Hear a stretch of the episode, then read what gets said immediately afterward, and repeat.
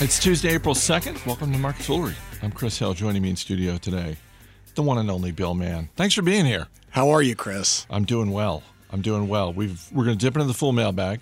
Okay. We're going to talk airlines because there's a bunch of stuff going on in the airline industry. Or I should say one thing with a big ripple effect. We'll get to that. We'll get to Lyft. But first, I should say a word about yesterday's episode. You may want to review what has happened. So yesterday was April 1st, the day that is our national holiday here at the Motley Fool. It is the day when everyone's a fool. Fool Nation. And so thank you to the dozens of listeners who tweeted at me, tweeted at MarketFoolery, who wrote in asking things like, hey, you talked about Roman Financial Services and I couldn't find the ticker.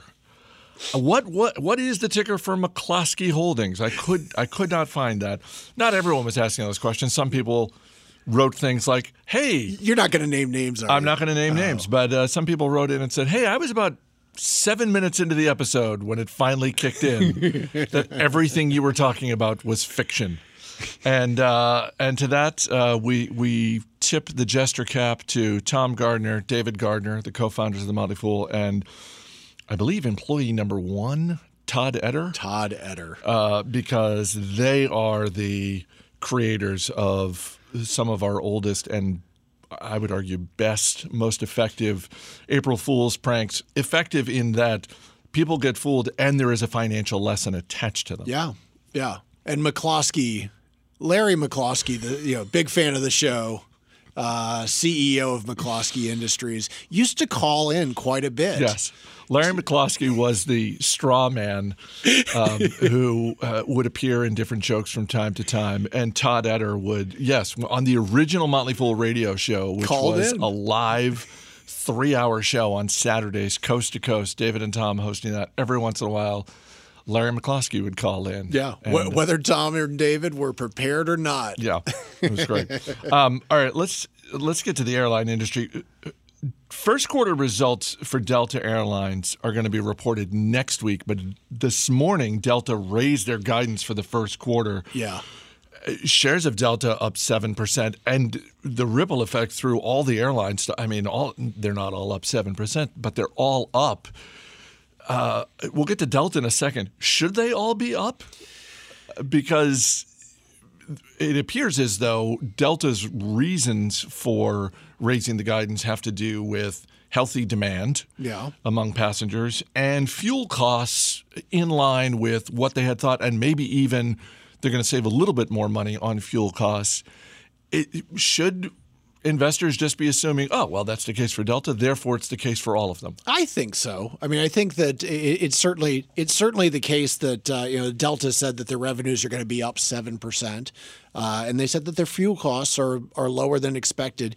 You can't just take the you can't just take the raw pricing for fuel and assume that that's what airlines are paying, because they have forwards for everything. So it may be the case that Delta's forward pricing is better than other than its competitor airlines, but they are all playing in the same market, and you're talking about a commodity, and the fuel is definitely the largest expense for the airline. So, yeah, good news for them. And after the last couple of weeks with, wondering who flies 737s and who doesn't, it's good for the airlines to have a little bit of good news to point to. I'm glad you mentioned the 737 because I shouldn't say every quarter, but frequently it is the case where there is some sort of event that happens, and just around the office here we'll say, hey, how many times on conference calls this quarter do you think we're going to hear the word or phrase blank?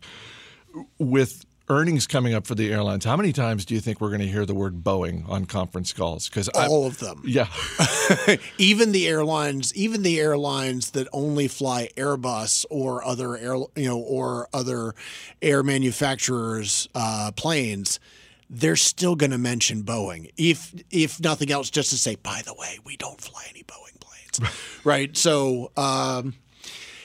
They're all going to mention it. Now, it is important to note that it doesn't really help any airlines to put the bug into the back of people's heads that occasionally airplanes fall out of the sky at all. So I don't think that there will be much in the way of like Schadenfreude, but there will be a lot of discussion about the 737 MAX and whether the airlines have, you know, the proper safety protocols and safety equipment installed. It will come up. After going decades with not only not owning airline stocks, but going out of his way to talk down the airline industry. Warren Buffett is now invested in, I believe, at least four of the major airlines. Yeah, including Delta.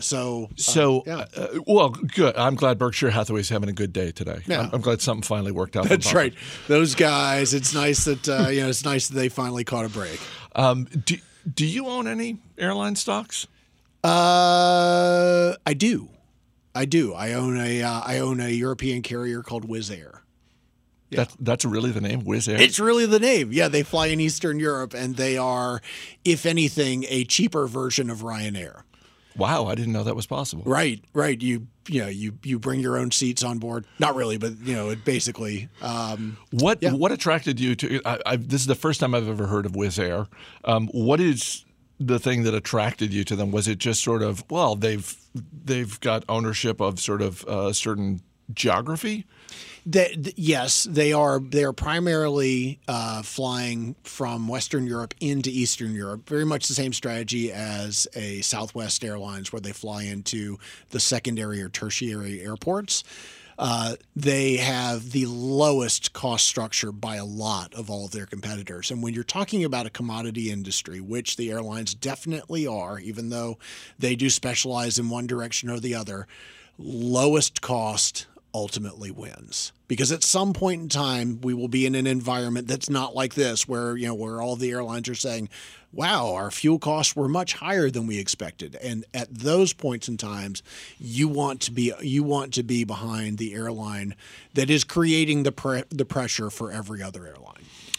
Let's move on to the stock in the spotlight for really the past week, and that's Lyft. Which isn't.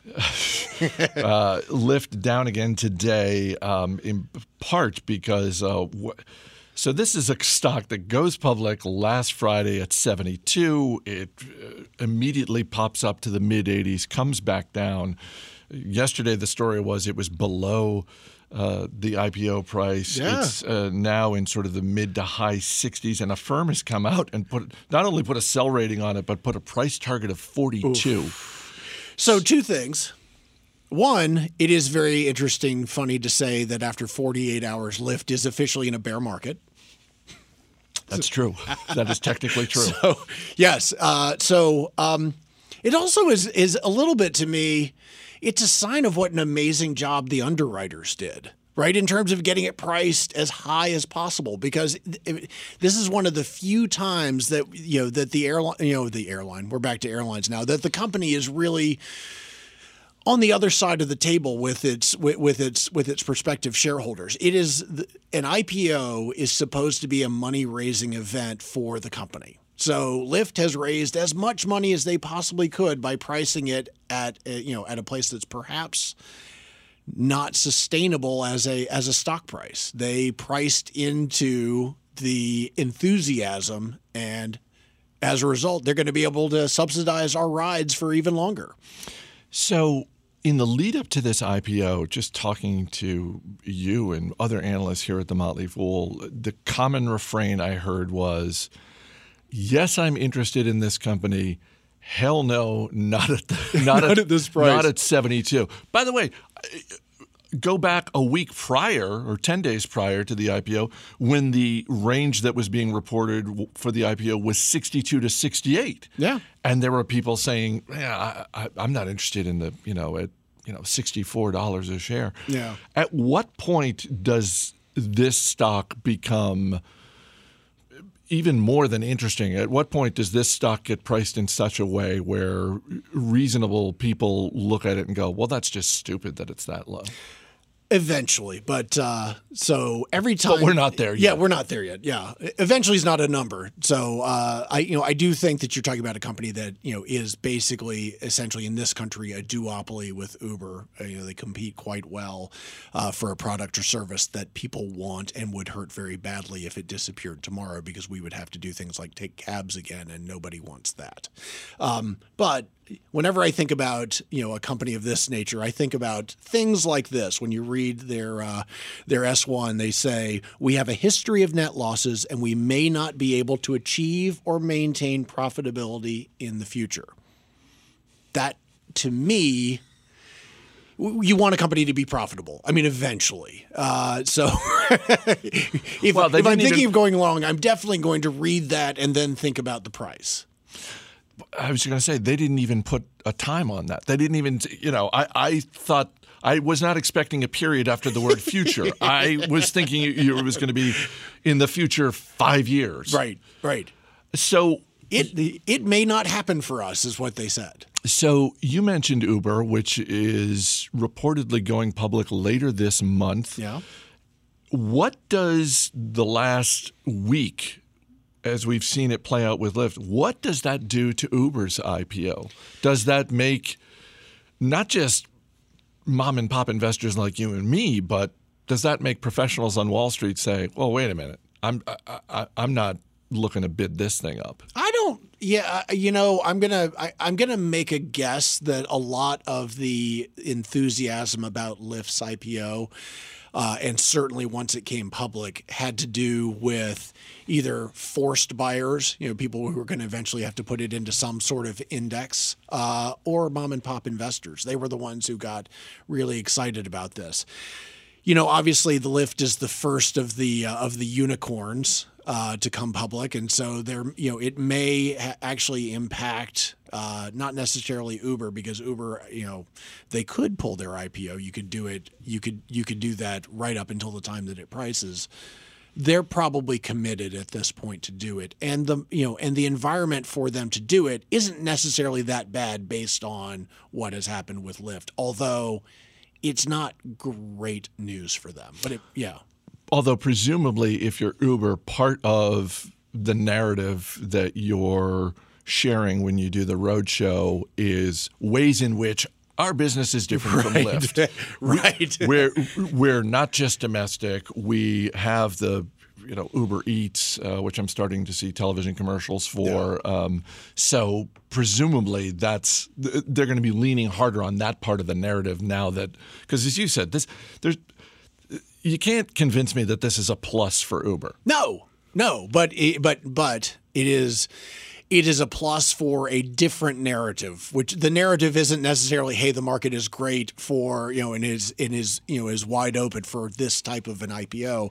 The narrative is now, by the way, we are a superior business.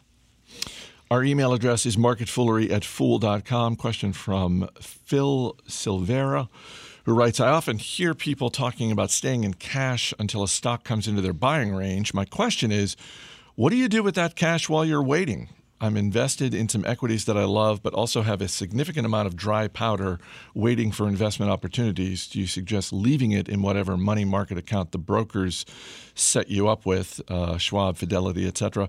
Or are there shorter-term things that you do? Do you buy CDs, invest in a treasury index, or do you just leave it in cash? Thanks very much. Great question. Phil, it's a super question, and I guess it really depends on whether you are keeping the powder dry, if you've got a time determined that you're going to be investing, or if you're just waiting for an opportunity. If you're waiting for an opportunity, as we have seen with the stock market, for example, starting in November and ending really at the end of December, when the opportunity comes, you have to be ready, and the opportunity might not stay there that long. I mean, what was the narrative of the market at the beginning of this year? It says, we're in a bear market. What is it now? Well, steady as she goes, right? Companies are up 30, 40, 50% since then and more.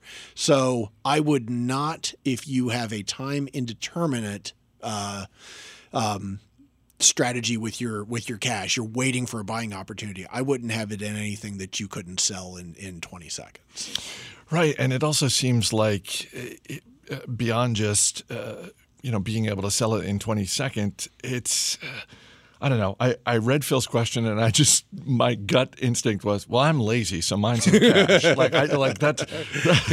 That sounds exhausting to be juggling. You know, even though it's not, but it just like that's just how it hit me on a gut level. It's like, no, I think I'd rather just leave it in cash. And I realized that, yeah, I'm out a couple percentage points of gain probably depending on what short-term CD or tip that you're invested in, but. Yeah, and if you do have, I mean, if you're thinking of cash as as a strategy or as an asset class, then yes, you absolutely tips actually are my favorite. If you're if you're trying to remain neutral to the market, you also want to try and remain neutral to inflation. Well, and I guess one other thing to consider there, and this is an argument against cash and more for CDs and treasuries. Is... You hate cash, don't you? Let's get Jason Moser in here. He hates cash. I just like to picture Phil with at his computer, and next to him is just a stack of cash. Yeah. The argument in favor of tips or CDs is, well, what stocks are you invested in? Because if you're someone who's looking to balance out your risk, and not everyone is, but if you are, and you don't really have any of those classic blue chip dividend payers in your portfolio, then yeah, that might be a way to balance out your risk a little bit. Yep, I think that's right. Yeah, I think that's exactly right. But just keep in mind what it is that you're trying to do, and that you just don't if it's cash. Don't pretend that something that is low risk is actually cash, because things. Especially in the equity market, even things that seem like they're low risk, they tend to move together. Bill Mann, thanks for being here. Thanks for having me, Chris. As always, people on the program may have interest in the stocks they talk about, and the Motley Fool may have formal recommendations for or against. So don't buy or sell stocks based solely on what you hear. That's going to do it for this edition of Market Foolery. The show is mixed by Austin Morgan. I'm Chris Hill. Thanks for listening. We'll see you tomorrow.